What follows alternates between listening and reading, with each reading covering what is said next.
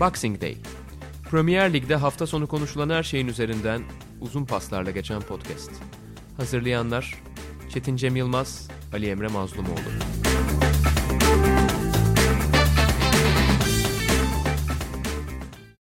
Sokrates Podcast'e hoş geldiniz. İngiltere Premier Ligi konuştuğumuz program Boxing Day'de ben Ali Emre Mazlumoğlu, Çetin Cem Yılmaz'la birlikteyiz. Lig 17 Haziran'da başlıyor. Çarşamba günü maçlar oynanacak. Onun öncesinde ligin bir röntgenini çekmek için bir aradayız. Takımları konuşacağız. Liverpool, Manchester City, Arsenal, Manchester United, Tottenham, Chelsea gibi üst sıralara oynamaya çalışan ama son durumlarına ilişkin birçok da tartışma konusu olan takımları değerlendireceğiz. Yine başka takımlara da bakmaya çalışacağız bu programda. Öncelikle Liverpool'la başlayalım çünkü artık şampiyon oldu olacaktı zaten bu pandemi krizi çıkmadan önce de. Yine lige döndüğümüzde artık Liverpool için belki bir belki iki maç kazanarak şampiyon olma şansı var. Onlar Everton'la karşılaşacaklar.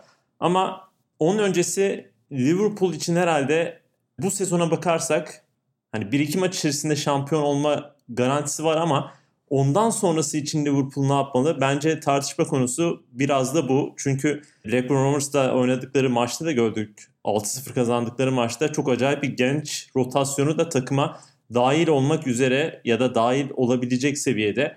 Bunlara bir bakalım istersen Çetin. Bununla başlayalım. Yani Liverpool için evet 30 yıl sonra şampiyonluk geliyor. Bu en büyük belki manşet ama bu şampiyonluk sezonun çok çok öncesinde konuşulmaya başlandığı ve artık böyle bir olgunlaştığı için belki de tartışma şampiyon olmasından çok bu 8 haftayı nasıl geçireceği ve ondan sonraki sezon planlaması nasıl yapacağı üzerinde.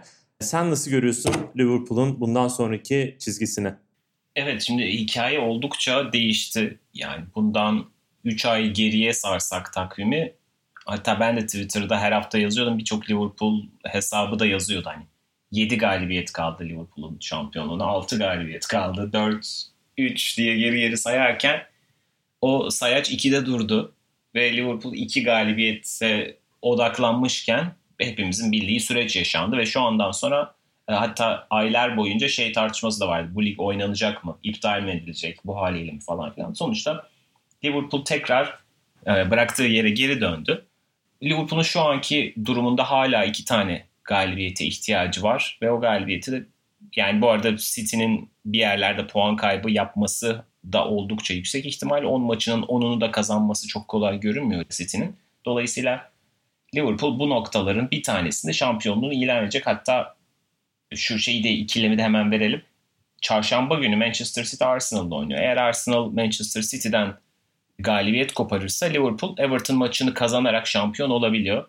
Eğer Arsenal puan alırsa falan Liverpool'un 4 puana ihtiyacı var falan filan. Neyse artık yani Liverpool muhtemelen sahaya 3 kez çıkması gerekmeden şampiyonluğu ilan etmiş olacak. Tabii ki futbolda çok daha değişik şeyler olabilir, oldu ve çok zaten enteresan bir seneden geçiyoruz. Her şey olabilir falan filan ama Liverpool muhtemelen dediğin gibi bu iki galibiyetten sonra ne yapacağı biraz daha enteresan bir hal almaya başladı. Çünkü kabaca bazı sakatlıklar haricinde veya işte hem orta sahadaki üçlüdeki rotasyon dışında hemen hemen aynı o iskeletle beraber oynadı bütün sezonu ve hatta belki de Şubat Mart aylarındaki düşüşün sebebi de biraz buydu. Takımın o yavaş yavaş enerjisinin düşmesi falan filan. Çok yoğun bir sezona çıkması ama işte hani kale zaten Alisson sakatlık veya ceza yaşamadığı sürece hep oradaydı. Geri dörtlüde 3 oyuncunun yeri sabitti. Joe Gomez işte gitti geldi falan filan. Orta saha bazen değişiyordu. Ön taraf zaten hep bildiğimiz klasik.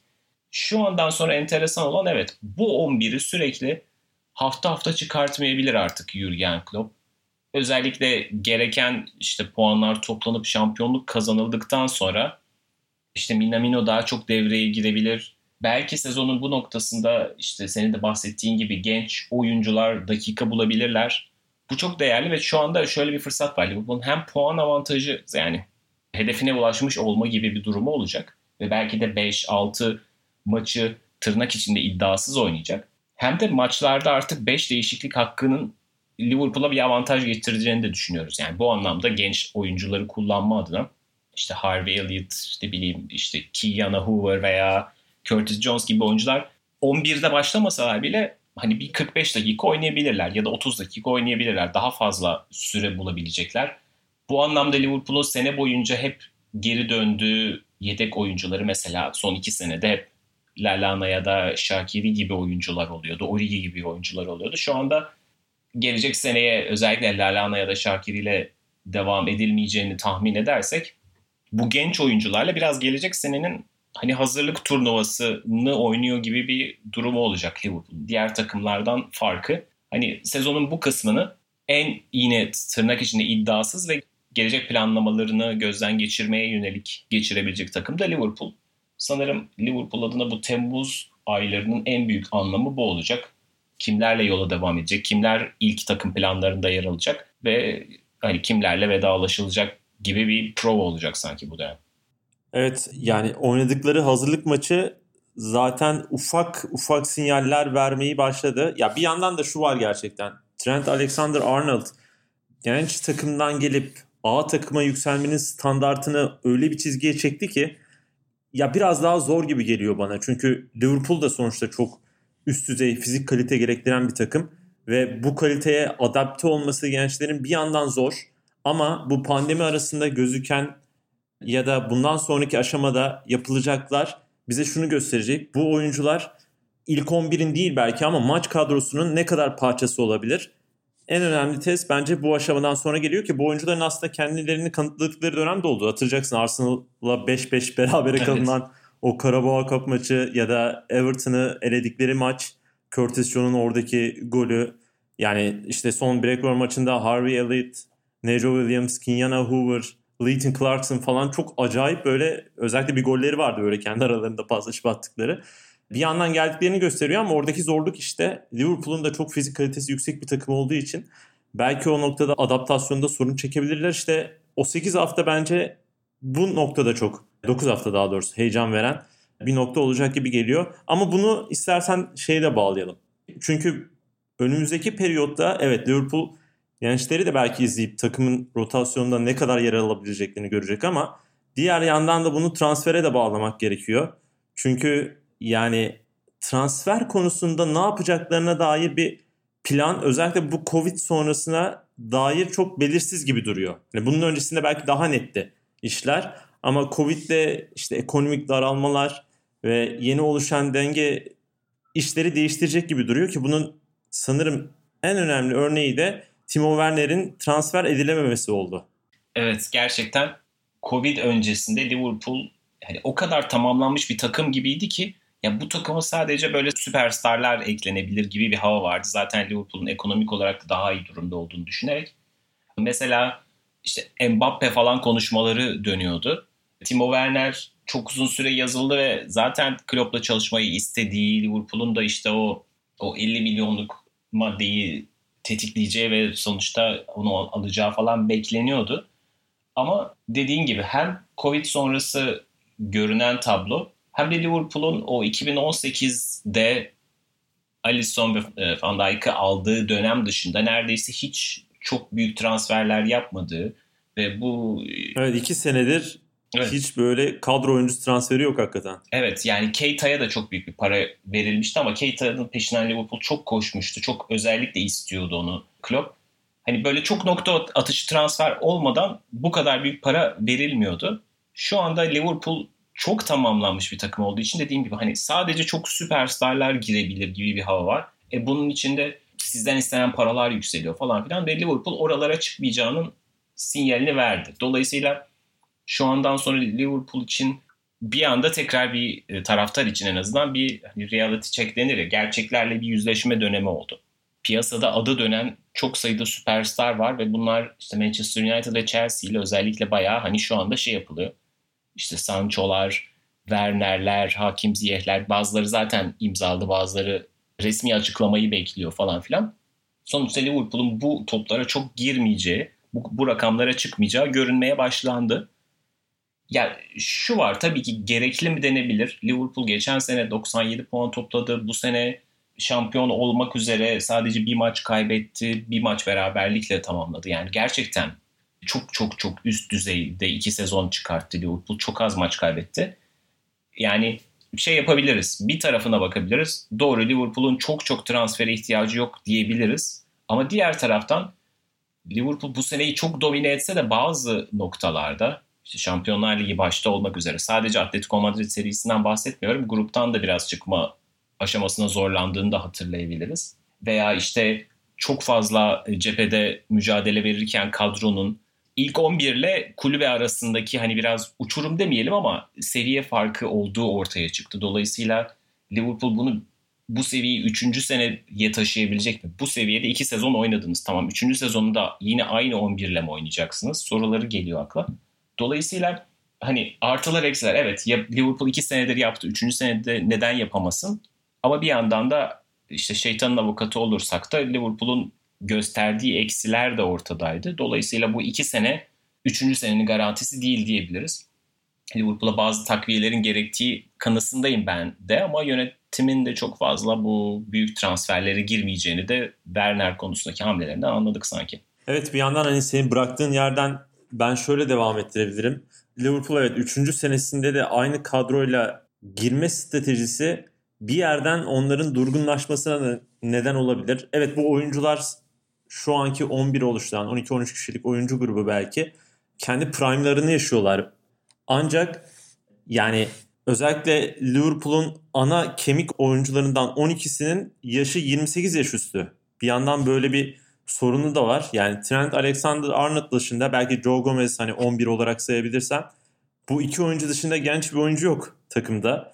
Ve bir anda tabii ki bu kadro bu kadar iyi gidiyorken bir şeyleri değiştirmek akla çok yatkın gelmeyebilir ama Premier Lig gibi liglerde yani takımı yavaş yavaş değiştirmek isteniyorsa mutlaka birkaç yıl öncesinden planlanması gerekiyor. Çünkü hani bir yaz transfer döneminde artık 6-7 transfer yapmak gibi bir olay olmadığı için çok yüksek paraları çıktığı için transfer bedelleri bunu 2 3 4 belki transfer dönemine yayarak hatta 3 yıla yayarak falan geliştirmek gerekiyor. İşte o noktada Liverpool'un geç kalıyor olması sanki benim aklımda bir soru işareti yaratıyor. Sanki bu sezondan, bu yaz transfer sezonundan başlayıp kadroya en azından 1-2 ek oyuncu alması gerekiyordu gibi geliyor bana. Ki onlardan biri de tabii ki Werner olabilir. Werner olmayabilir bu arada ama illaki ön tarafı özellikle yedekleyecek ya da işte savunma merkezini yedekleyecek parçaların takıma yavaş yavaş kazandırılması gerektiğini ben düşünüyorum. Aksi halde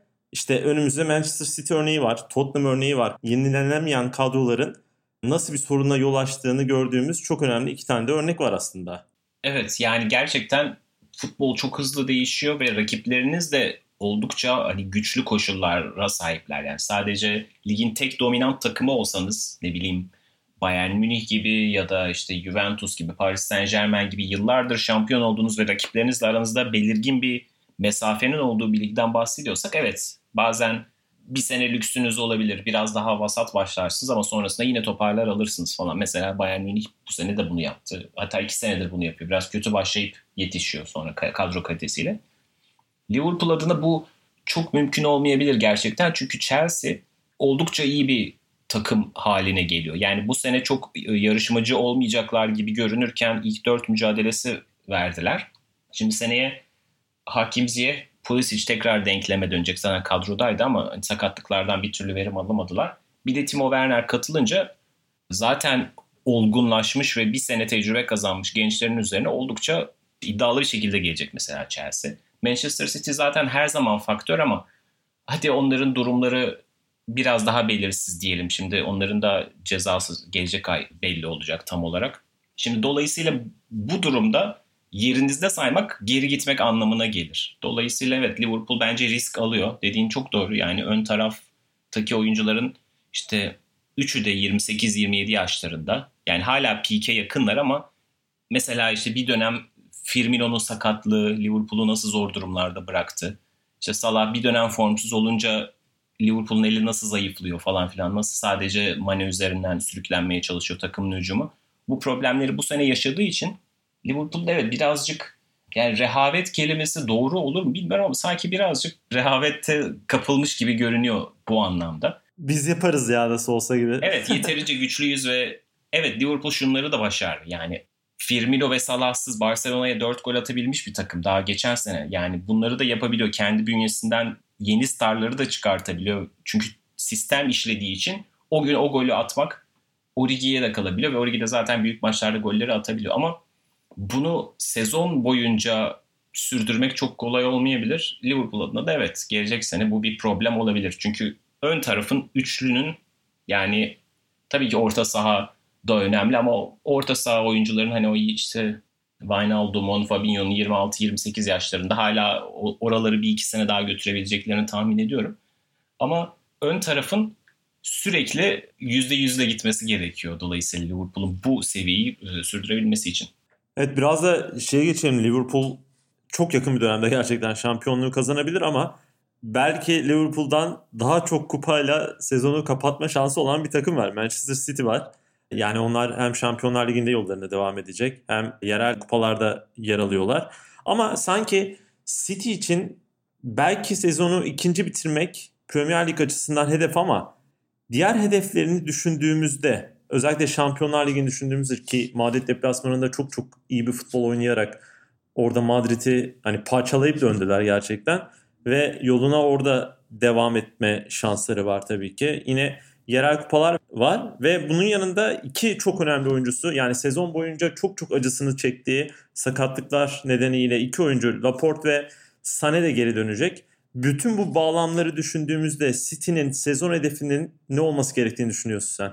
Yani tabii şu anda artık City adına bir şampiyonluk kovalamayacaklarını kendileri de biliyorlar. Yani tabii ki bu bu maçlara, lig maçlarına hiçbir şekilde e, asılmayacaklar demek değil. Yani Pep Guardiola'nın olduğu yerde her zaman kovalarlar yani her hedefi. Ama şu anda dediğin gibi FA Cup ama daha önemlisi Şampiyonlar Ligi. Yıllardır istedikleri Şampiyonlar Ligi hedefine oldukça yakın görünüyorlar. Dediğin gibi Real Madrid'i elemek elemek konusunda bir adım öndeler. Deplasman galibiyetiyle hatta iki adım bile diyebiliriz. Ve hani Real Madrid Liverpool'da eleme... yok. Evet Liverpool'da yok. Ve Real Madrid ile Liverpool. Şimdi şöyle baktığınızda son 2015'teki Barcelona şampiyonluğundan beri son 4 sene kazanan takımlar yok demektir. Real Madrid ve Liverpool'u dışarı çıkartırsınız. Yani bu tamam Bayern Münih çok formda ama gayet kazanılabilir yani ulaşılabilir bir hedef Manchester City adına. City'nin tüm bence planlaması bunun için olacak. Daha Şampiyonlar Ligi'nin formatı bu arada belli değil ama tahmin edilen işte bir 8'li turnuvaya çevirme falan filan ve bunu bir Avrupa Şampiyonası gibi çok kısa zamanda üst üste maçlar şeklinde planlandığı söyleniyor.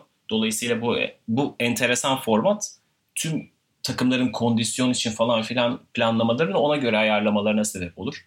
Bu anlamda City'nin dediğin gibi tamamen odağı bu olacak demektir. Yani yine onlar da bir anlamda burayı bir hazırlık aşaması olarak görüp ve bahsettiğin gibi iki tane çok çok değerli oyuncunun gelmesinde avantajıyla artık odağını oraya çevirecek demektir.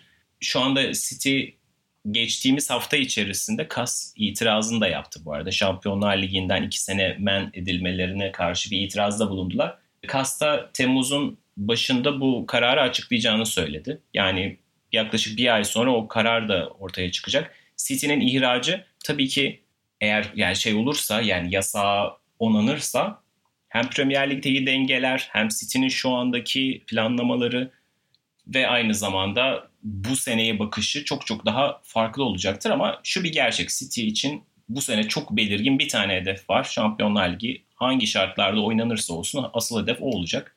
Ve Premier Lig'de ben ikinciliği çok fazla hani riske atacaklarını zannetmiyorum. Zaten yine bir puan avantajları da belirgin olarak var. Yani Leicester'ın arkadan gelip yetişmesi de çok kolay görünmüyor. Hani ikinciliği de çok abartı riske etmeden ve ama takımın da o rekabetçi ritmini bozmadan ligi ikinci plana atacaklar ve asıl hedefi işte hem Zani'yi hem de Laporte'u tekrar devreye katıp en iyi 11'i bulma şeklinde ilerleyecekler diye düşünüyorum. Bana da şöyle geliyor. City'nin nedense Şampiyonlar Ligi'ni kazanabileceği belki de en yakın döneme giriyoruz herhalde. Eğer tabii oynanırsa nasıl oynanacağı bilinmemekle birlikte.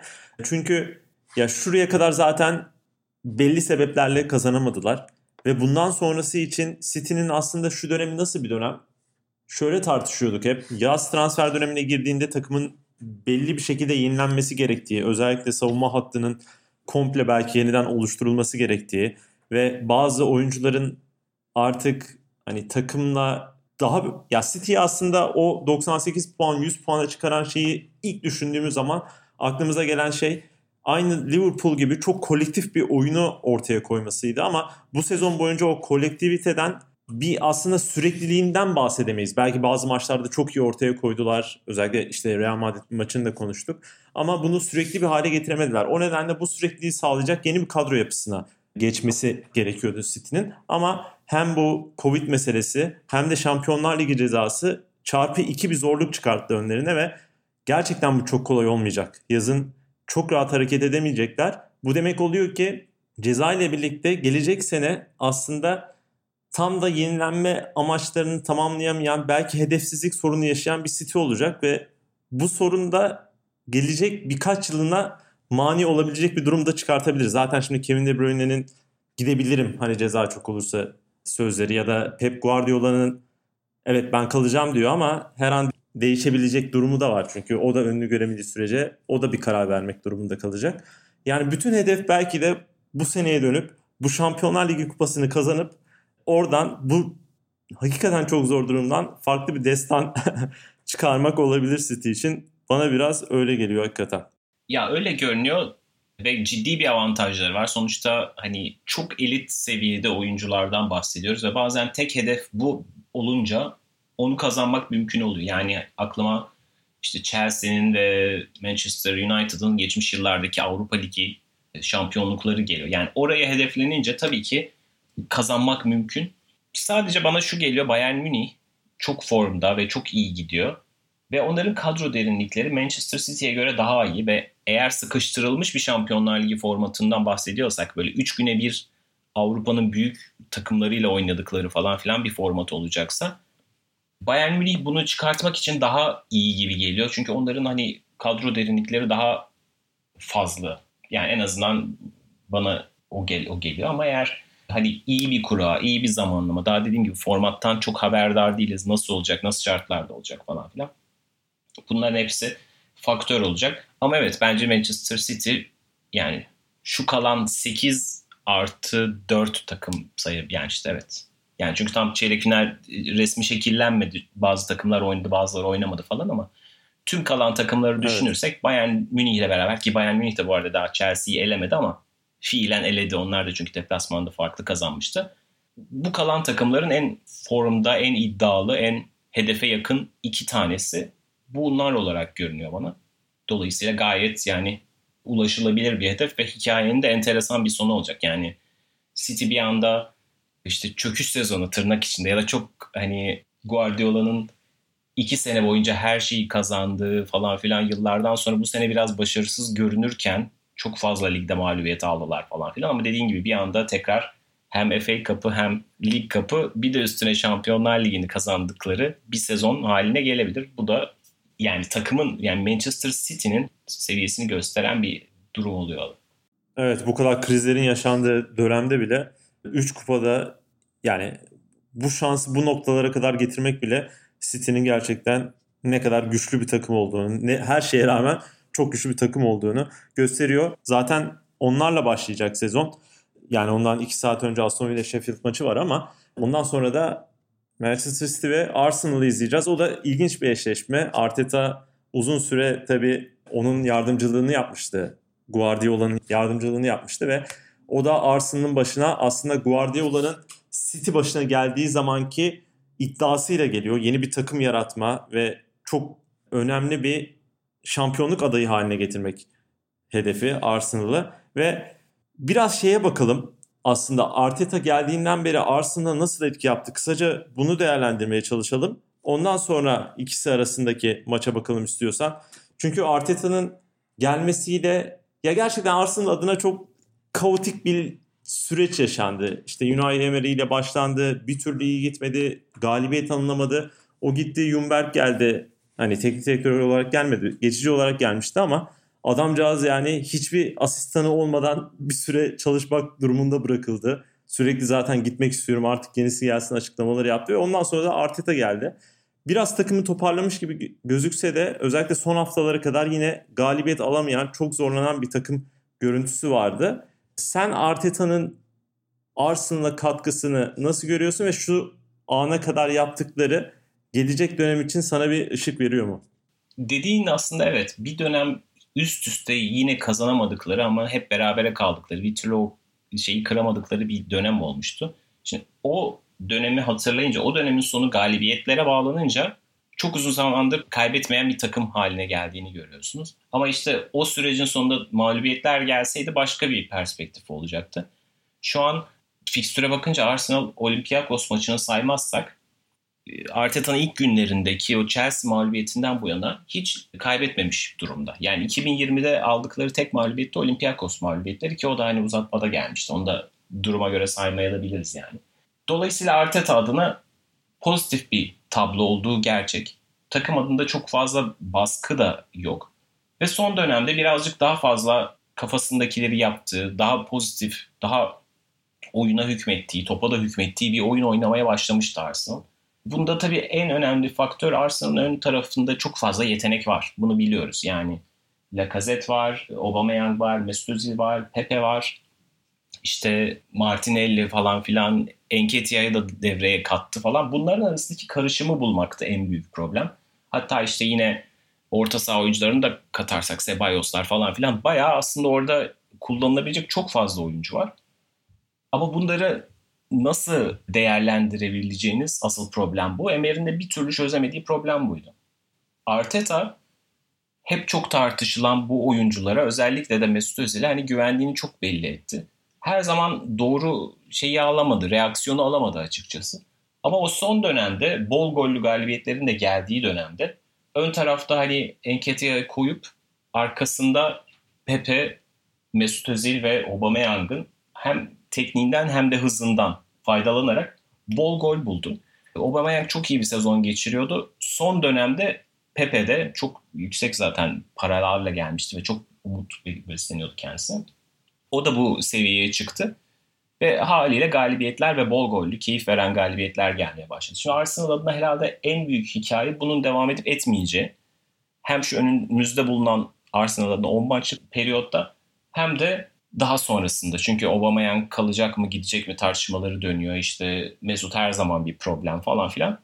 Ama Arteta David Luiz'in de kontratı bitecek savunmaya ne olacağı o da çok acayip soru işareti yaz transferi için. Evet yani Arsenal'ın e, birazcık meselesi yani yine onlar zaten hani Arteta'yı getirdikleri zamandan itibaren bunun geleceğe yatırım olduğu hani günü kurtarmaya değil de bir yeni bir kültür inşa etmeye çalıştıklarını ortaya koymuşlardı ve bu çok değerli. Zaten e, Arteta'nın bu anlamda kredisi vardı. O da bu kredinin üstüne bir şeyler hani bu krediyi boşa harcamadı en azından bunu söylemek gerekiyor. Şu andaki ligdeki durumuna çok bakıp aldanmamak lazım. Çünkü o şu anda birkaç galibiyetle tekrar tırmanabilecek bir noktadalar ve hani sene başından beri ilk defa anlamlı bir oyun oynamaya başlamıştı Arsenal ki hatırlarsanız David Luiz de Manchester United'ı yendikleri maçtan sonra birazcık Emery'nin de kulağını çınlatarak hani şu anda çok daha iyi bir yerdeyiz ama fiziksel gücünüz yoksa sadece bir yere kadar yetiyor bu işler demişti. Birazcık hani takım çalışmamış klişesi vardır ya yani biraz oraya şey yaptı hani ama takımın belli ki sezon ortasında çözmenin çok kolay olmadığı bir fiziksel dezavantajı var. Bunu tabii ki şu andan artık kapatmak mümkün değil ama Arteta da bütün bunları düşününce pozitif bir dönem oldu. Son 10 maçlık periyotta da bunların üzerine neler koyabildi? Takımın gençleri işte Sakolar, Enketiyalar falan, Pepeler bu nasıl reaksiyon verecek kalan dönemde? Bunlarla ilgili olacak. Ve diğer taraftan hem işte Aubameyang çok çok formda, çok iyi bir sezon geçiriyordu. Katkısı daha sürecek mi ve kal kalacak mı? Ve Mesut Özil kendisinden beklenen bir dönem gösterebildiği performansı tekrar gösterebilecek mi? Açıkçası Arsenal adına Arteta'nın da önündeki çözeceği soru işaretler de bunlar olacak. Evet yani ligde de sonuç Şampiyonlar Ligi iddiası çok çok zor tabii ki. Çünkü hem yanılmıyorsam 8-9 puanlık bir fark var Chelsea ile aralarında. Hem de yani oradaki ilk 4 için yarışan takımlar yani Chelsea, Manchester United, Tottenham o kadar çok rakip var ki orada. Oraya tırmanması çok zor ama Avrupa Ligi'ne gitmesi bence önemli olacak. Özellikle bu ekonomi şartları düşündüğümüzde oradan gelecek paranın bile ciddi bir katkısı olacaktır kulüplere gidecek sezon için. Bir yandan da FA Cup'ta da devam ediyorlar. Sheffield'la oynayacaklar çeyrek final maçını. Orada da mesela bir kupa alması bence bu sezonu fantastik bir hale getirir Arteta için ve gelecek sezon için çok büyük bir özgüven meselesine de dönüşebilir. Buradan Manchester United'a geçebiliriz. Ya da öncesinde Chelsea konuşalım. Ondan sonra geçelim. Dördüncü sıradalar onlar da. Lig bittiğinde dördüncü sırada yer alıyorlardı ve 48 puanla United aralarında 3 puanlık gibi bir fark var. Onlar lige çok iyi başlamışlardı. Sonra bir süre yalpaladılar ve o yalpalama hali aslında lige ara verilen bölüme kadar geldi. Ama Lampard ne yaptı diye sorulursa hani iyi olan ne yaptı diye sorulduğunda tabii ki gençleri kadroya dahil etmesi çok çok önemliydi. Onlara liderlik yapıyor olması, onlara bir yol göstermesi bir yandan çok önemliydi ama bazı maçlarda özellikle yaptığı taktiklerle de çok ligin ön planına çıkan ve konuşulan bir teknik direktörü haline gelmişti. Şimdi görülen o ki ligin bu dönemi ne kadar yaptıkları yönetimin de hoşuna gitmiş ve yönetim de ona en azından yaz dönemiyle birlikte önemli bir kredi açmayı göz önünde bulundurmuş. Zaten Ziyek'le başladılar. Şimdi Werner muhtemelen önümüzdeki hafta içi tamamlanacak. En azından sonucu belli olacak. Bunu düşündüğümüzde Chelsea için hem bu kısa vadede sezon sonuna kadar nasıl bir hedef çıkarılmalı hem de gelecek sezonda ne gibi ön çıkarımlar elde edilebilir? Evet şimdi Chelsea'nin sezona başladığı ve daha sonra da bir durakladığı hatta bayağı uzun bir süre devam eden o duraklama dönemini hatırlıyoruz. Ama gerçekten sonra hem kupadaki Liverpool galibiyeti hem de ligde zaten üst üste gelen biraz toparlama sonuçları Chelsea biraz rahatlattı. Chelsea büyük ihtimalle ilk dörtte tutunacak diye düşünüyorum ben. Arkadan Manchester United çok formda geliyor ama fikstürlere baktığımızda Chelsea'nin bunu şey yapması yani bu kalan 9 maçtan gerekli puanları alıp kendisini ilk dörtte tutması bana mümkün görünüyor gayet. Bir adım önde görüyorum yani United'a göre Chelsea'yi.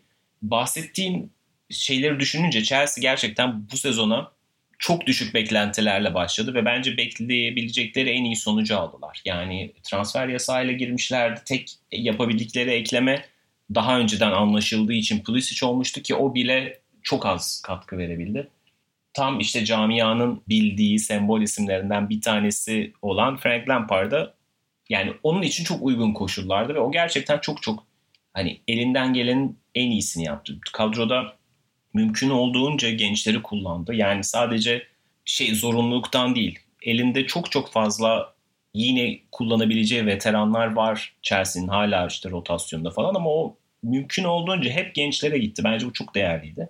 Ve onlardan da hep iyi reaksiyon aldı. Temi Abraham'ın daha çok forma şansı bulacağını biliyorduk ama bu takımın birinci forveti o oldu. Yani hani Batshuayi ve Giroud'dan yine de hani sıkıştığı zamanlarda o veteran forvetlere dönebilirdi Frank Lampard ama Temi Abraham'ın zor durumda olduğu, haftalar boyunca atamadığı zamanlarda da ona formayı vermeye devam etti. İşte diğer taraftan sürekli gençler şans vermeye devam etti. İşte Mason Mount zaten o da ilk haftalardan formayı almıştı. Reece James, Fikayo Tomori. Son haftalarda bir de Bill Gilmer geldi. Sürekli kadroyu derinleştirdi ve hani böyle 19-23 yaşı arasında kullanabileceği 5-6 tane iyi oyuncusu var şu anda Chelsea'nin.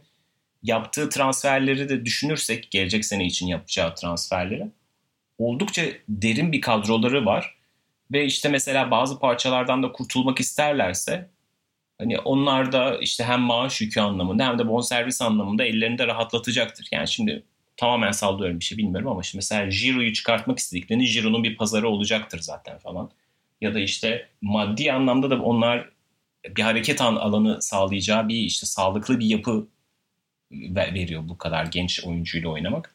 Ben bunu çok evet, değerli Willian. buluyorum yani. Evet işte Willian'lar, Pedro'lar falan bir dolu veteran var zaten. Onlar da kaliteli ve yavaş yavaş onların da yollarının ayrılacağını tahmin etmek güç değil. İşte birkaç tane e, hala aksayan parça vardı. Evet işte mesela kaleci sorunu çözülemedi. Dünyanın en pahalı kalecisi Kepa ama beklenen performans gelmedi ondan bir türlü savunmada parçalar çok sık değişti. Birazcık sakatlıklar yüzünden birazcık istikrarlı olarak beklenen seviyede katkı alınamadı falan filan ama sonunda işte o da bir şekilde oturdu. Hani Zuma çok iyi bir sezon geçirmedi aslında bütün şartlara rağmen.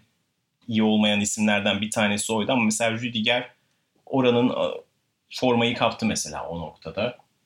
ya da işte Temi Abraham'ın çok istikrarlı bir dönemi olmadı. Ama diğer oyuncular birazcık gol katkısı konusunda hani yardım etti edemedi ama şimdi mesela gelecek sene oraya Temi Abraham'ın yakınına hem bir tane çok iyi asistçi belki Avrupa'nın en iyi e, asistçilerinden bir tanesi olan Ziyech geliyor hem de aynı zamanda Werner gibi çok çok iyi bir tamamlayıcı oyuncu geliyor. Sadece ceza sahasında değil kenarlarda bulunmayı çok seven dolayısıyla Temi Abraham'ın yükünü azaltacak olan, ona daha fazla alan açacak olan bir oyuncu geliyor. Bu anlamda hem parçalar çok çok doğru hem de bunları çok iyi de kullanacak bir teknik direktöre sahipler. Dolayısıyla ben Chelsea'yi gelecek seneden itibaren çok iyi durumda görüyorum. Bu sezonun son dediğim gibi fikstür anlamında da avantajlı buluyorum. Evet, Timo Werner'in de hani ben düşündüğümde ya tabii ki ona en uygun kulüp belki Liverpool'du. Çünkü gelip tak diye oynayacak ne sistemi anlaması gerekiyordu ne o şablonu anlaması gerekiyordu. Çünkü zaten bu şablonu uzun süredir oynadığı kulüpte geliştirmişti ve zaten bu yönde gelişen bir oyuncuydu bütün özellikleri bakımından ama ikinci en iyi takım da bana Chelsea gibi geliyor. Chelsea de çünkü önde presi seven, önde kazandığı toplarla hızlı çıkmaya çalışan, zaman zaman kontra atak taktiklerinde özelleşen ve o şekilde gole giden bir takım. Bir yandan bakınca Timo Werner de sanki Chelsea'ye çok çok uyacak bir oyuncu gibi geliyor. O da senin çizdiğin çerçeve içinde düşünülürse seneye Chelsea'yi gerçekten izlemeye değer, takip edilmeye çok çok değer bir takım haline getiriyor. United'a geçelim. Onlar için belki de bu Covid arasının en kötü olduğu takımlardan hani böyle bir ilk üç çıkarmak gerekirse o ilk üçte kesinlikle yer alacak takımlardan bir United. Çünkü Bruno Fernandes'in gelişiyle ikinci yarı özellikle bambaşka bir hüviyete bürünmüşlerdi ve basamakları da tırmanmışlardı. Ki zaten ilk dört arasını 3 puana kadar indirmişti ki lige ara verildi. Yani bir yandan aslında ki oradaki tartışma şu. Tabii ki sezon başladığında Şampiyonlar Ligi için mücadele edecekler. O bir kesin. Ama daha geniş vadede bakıldığında sanki United'daki tartışma biz seneye Solskjaer'le devam edecek miyiz etmeyecek miyiz tartışması. Çünkü bir yandan da Pochettino boşta ve onun sürekli bir Manchester United'a geleceği tartışmaları var. Bence o noktaya biraz odaklanabiliriz. Yani sonuçta baktığımızda bir süredir Solskjaer Manchester United'ın başında. Onun talihsizliği belki de şuydu. Yani çok çok uzun süredir United'ın en kötü kadrosuyla çalışmak zorunda kaldı ve yavaş yavaş şu günü böyle tırmalıya tırmalıya getirdi gerçekten. Savunma yaptığı transferler, işte Bruno Fernandes'in takıma katılması, yavaş yavaş bir oyun planının oluşturulması ve oyun planında son haftalarla haftalarda gördüğümüz gibi bir sürekliliğin sağlanması aslında çok zor koşullarda çok iyi iş yaptı bence. Ama işte United'ı bir üst basamaya taşıyabilecek teknik direktör o mu olmalı yoksa başkası mı gelmeli tartışması muhtemelen United'ın önümüzdeki birkaç yılında belirleyecek unsur gibi duruyor. Ee, evet dediğin çok doğru. Ben biz zaten Boxing Day'de çok uzun dönemler Solskjaer'i savunduk. O cephede yer aldık. Hatırlarsan yani senenin başında Pogba iyi başlamıştı ama Pogba bütün seneyi işte sakatlıklar ve belki de işte bazı anlaşmazlıklar nedeniyle hiç kullanılamadan geçirdi. Zaten mesela Bruno Fernandes yazın da çok almak istedi Manchester United ama onu yapamadılar. Ocağa kaldı. Dolayısıyla belki de sadece 5 ayına değil bütün sezonuna mal olmuş oldu. Bu hata diyelim hani bunu yazın bitirememek. Diğer taraftan sezona Rashford dışında ki Rashford da ne kadar pür 9 numara tartışılır. Hani tam bir merkez forvet olmadan başladılar ve bütün yükü Rashford çekmek zorunda kaldı. Martial sene başında sakattı. O döndü. Birlikte iyi maçlar çıkarttılar. Yakın zamanda tekrar Rashford sakatlandı. Hatta sakatlıktan erken döndürüldü. O yüzden daha ciddi sakatlandı falan filan. Şu anda e, sezonun son düzlüğünde yani şu kısmı en azından avantaj sayılabilir. Pogba ve Rashford'un dönmesini bekliyoruz. Dolayısıyla onlardan verim alabilir. Fakat Pogba artık hani kafaca ne kadar Solskjaer'le oynamak istiyor ya da bu takımın oyuncusu onu bilmiyorum. Yani bazen böyle şeyler söylendi Manchester United taraftarları çok kızıyor çünkü aslında medyanın onu hep kurban haline getirdiğini aslında Pogba'nın bir takım oyuncusu olduğunu falan filan söylüyorlar. Hani bu biraz Mesut Özil ilişkisine de benziyor. Kimisi çok savunuyor ama kimisi de e, sürekli eleştiriyor.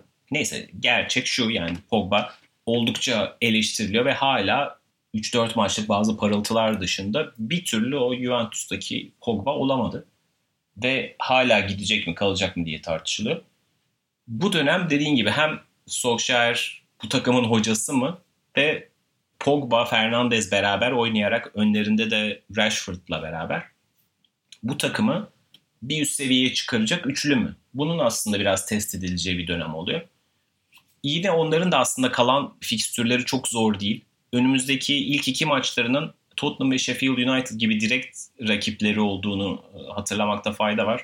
Onun sonrasında da çok uzun bir süre tablonun ikinci yarısındaki ve hatta düşme potasına yakın olan takımlarla oynuyorlar. Bu bir avantaj mıdır? Hani güçsüz görünüyor bu takımlar ama bir yandan da tüm can havliyle oynayacak bazı takımlar var. Mesela işte Aston Villa ya da işte o dönemde şey olmuş olur mu düşmüş olur mu bilmiyorum ama hani Norwich veya West Ham gibi takımlar tüm gücüyle karşınıza çıkıyorlar. Dolayısıyla belki Tottenham'la oynamaktan daha zor olacak onlar. Yani şimdi bunları kağıt üzerinde daha kolay fikstür falan filan demek çok kolay değil. Bunu açıklamak için söyledim. Ama şu bir gerçek. Yani elindeki koşullarda iyi iş çıkarttı bence Solskjaer. Ve şu anda beşinciliğin de Şampiyonlar Ligi'ne yaraması onun bir avantajına olabilir. Dolayısıyla muhtemelen Kastan City'nin aleyhine bir karar çıksın diye bekliyor olacak e, Manchester United. Avrupa Ligi'nde devam ediyor. Avrupa Ligi'nin onlar da işte çeyrek finale kaldılar sayılır. Hani Lask deplasmanında 5-0 kazanmışlar. Çok hani bitmiş bir durum o da. Dolayısıyla onlar da çeyrek finalden bir Avrupa Ligi üzerinden bir de Şampiyonlar Ligi bileti alma ihtimali de var. Sadece beşincilik değil. Yani bu anlamda çok türbülanslarla dolu geçmiş bir sezonu iyi bitirme şansı var Manchester United adına. Ve hep büyük maçlarda iyi oynadıklarını görmüştük. Çünkü bu takım biraz hücum yeteneği daha limitliydi ve işte kontrataklarla daha iyi sonuca gidiyordu. İşte Martial Rashford ikilisinin gösterdiği performansla. İşte bunu hep konuştuk. Tottenham maçları, Liverpool'dan puan aldıkları ilk Old Trafford'daki maç ya da City her iki maçta da yenmeleri falan filan çok hani etkileyici sonuçlardı bunlar. Ama her zaman ligin alt sıra takımlarına karşı da problem yaşamışlardı. Şimdi ilk defa işte Fernandez, Pogba, Rashford beraber oynayabilecekse bakalım bu üçlüyle kafasındaki oyunu oynatabiliyor mu Solskjaer? Eğer bunu yapabilirse geçtiğimiz 28-29 haftanın da en azından mazereti olmuş olur. Bakın evet demek ki her şey tamam olduğunda ben bu takımın Manchester United'ın oynaması gereken işte rakip sahaya hükmeden ve 3 puan almanın yolunu bir şekilde bulan. Sadece kontrataklarla değil topu kendinde tutarak da rakibi bunaltan bir takım olabiliyor ve ben işte bunu başardım diyebilecek. En önemli test bu anlamda evet kendisi adına olacak sanki. Evet onlar da Cuma günü Tottenham'da oynayacak. Sen zaten işaret ettin. Biz bu maçı Tottenham'ı değerlendirme konusunda yararlanalım bu maçtan. Ve Tottenham'a biraz bakalım. Yani Mourinho geldikten sonra bazı şeyleri değiştirmeyi başarmıştı ve takımı kazanan bir takım havasına da sokmuştu. İşte herkesi biraz da ilgilendiren bir taktik anlayış ortaya koymuştu. Hatırlayacaksın rakibi karşılarken dörtlü, ileriye çıkarken üçlü işte Aurier'in bütün koridoru kullandığı değişik ama güzel onları galibiyete taşıyan bir taktikleri vardı ama bir süre devam ettikten sonra bu durum Pochettino'nun son dönemlerinde pek de aratmayan bazı performansları özellikle çok çok kötü olan bir takım ortaya çıkmıştı ve lige öyle ara verdiler. Yani hem bana şöyle geliyor City'nin daha demin tartıştık gelecek sezonu yani kısa vadesi belki daha iyi gözüküyor ama orta ve uzun vadede krizleri daha büyük gibi geliyor bana. Ve bu kategoriye sokabileceğim takımlardan biri de Tottenham sanırım. Çünkü kısa vadesi hatta parantez içinde kısa vadede de çok bir şu an şeyi olmadığı için hani o Şampiyonlar Ligi'ne gitme durumları da çok zor. Ama orta vadede de sanki Mourinho ile bu işler bana olmayacak gibi geliyor. Bir yandan da Mourinho'nun uzun yıllık da bir kontratı var. O da bir krize dönüşebilir. Zaten bu ekonomik durum içinde Tottenham her zaman eli sıkılığıyla bilinir. Hani en şey tabirle söyleyip yumuşak tabirle ve bunu muhtemelen bu koşullar içerisinde, Covid koşulları içerisinde daha da süre gelen bir politik haline getirecek. Yani çok ciddi paralar harcaması mümkün olmayacak yazın. E Mourinho da sürekli tra- transfer talep eden bir teknik direktör olduğunu da zaten gün gibi ortada bunu belirtmeye gerek yok. Yani bu bütün bunlar düşünüldüğünde Tottenham için tünelin sonu hiç bana gözükmüyor gibi geliyor. Bilmiyorum sen ne dersin? Evet bana yani yeniden yapılanma için doğru hoca Mourinho gibi gelmiyor açıkçası. Bu dönemde yani bu anlamda Jose Mourinho'nun neredeyse hiçbir kariyerin hiçbir aşamasında böyle bir örnek yok. İlk sezonda başarı isteyen takımlar için doğru hocadır. Doğru.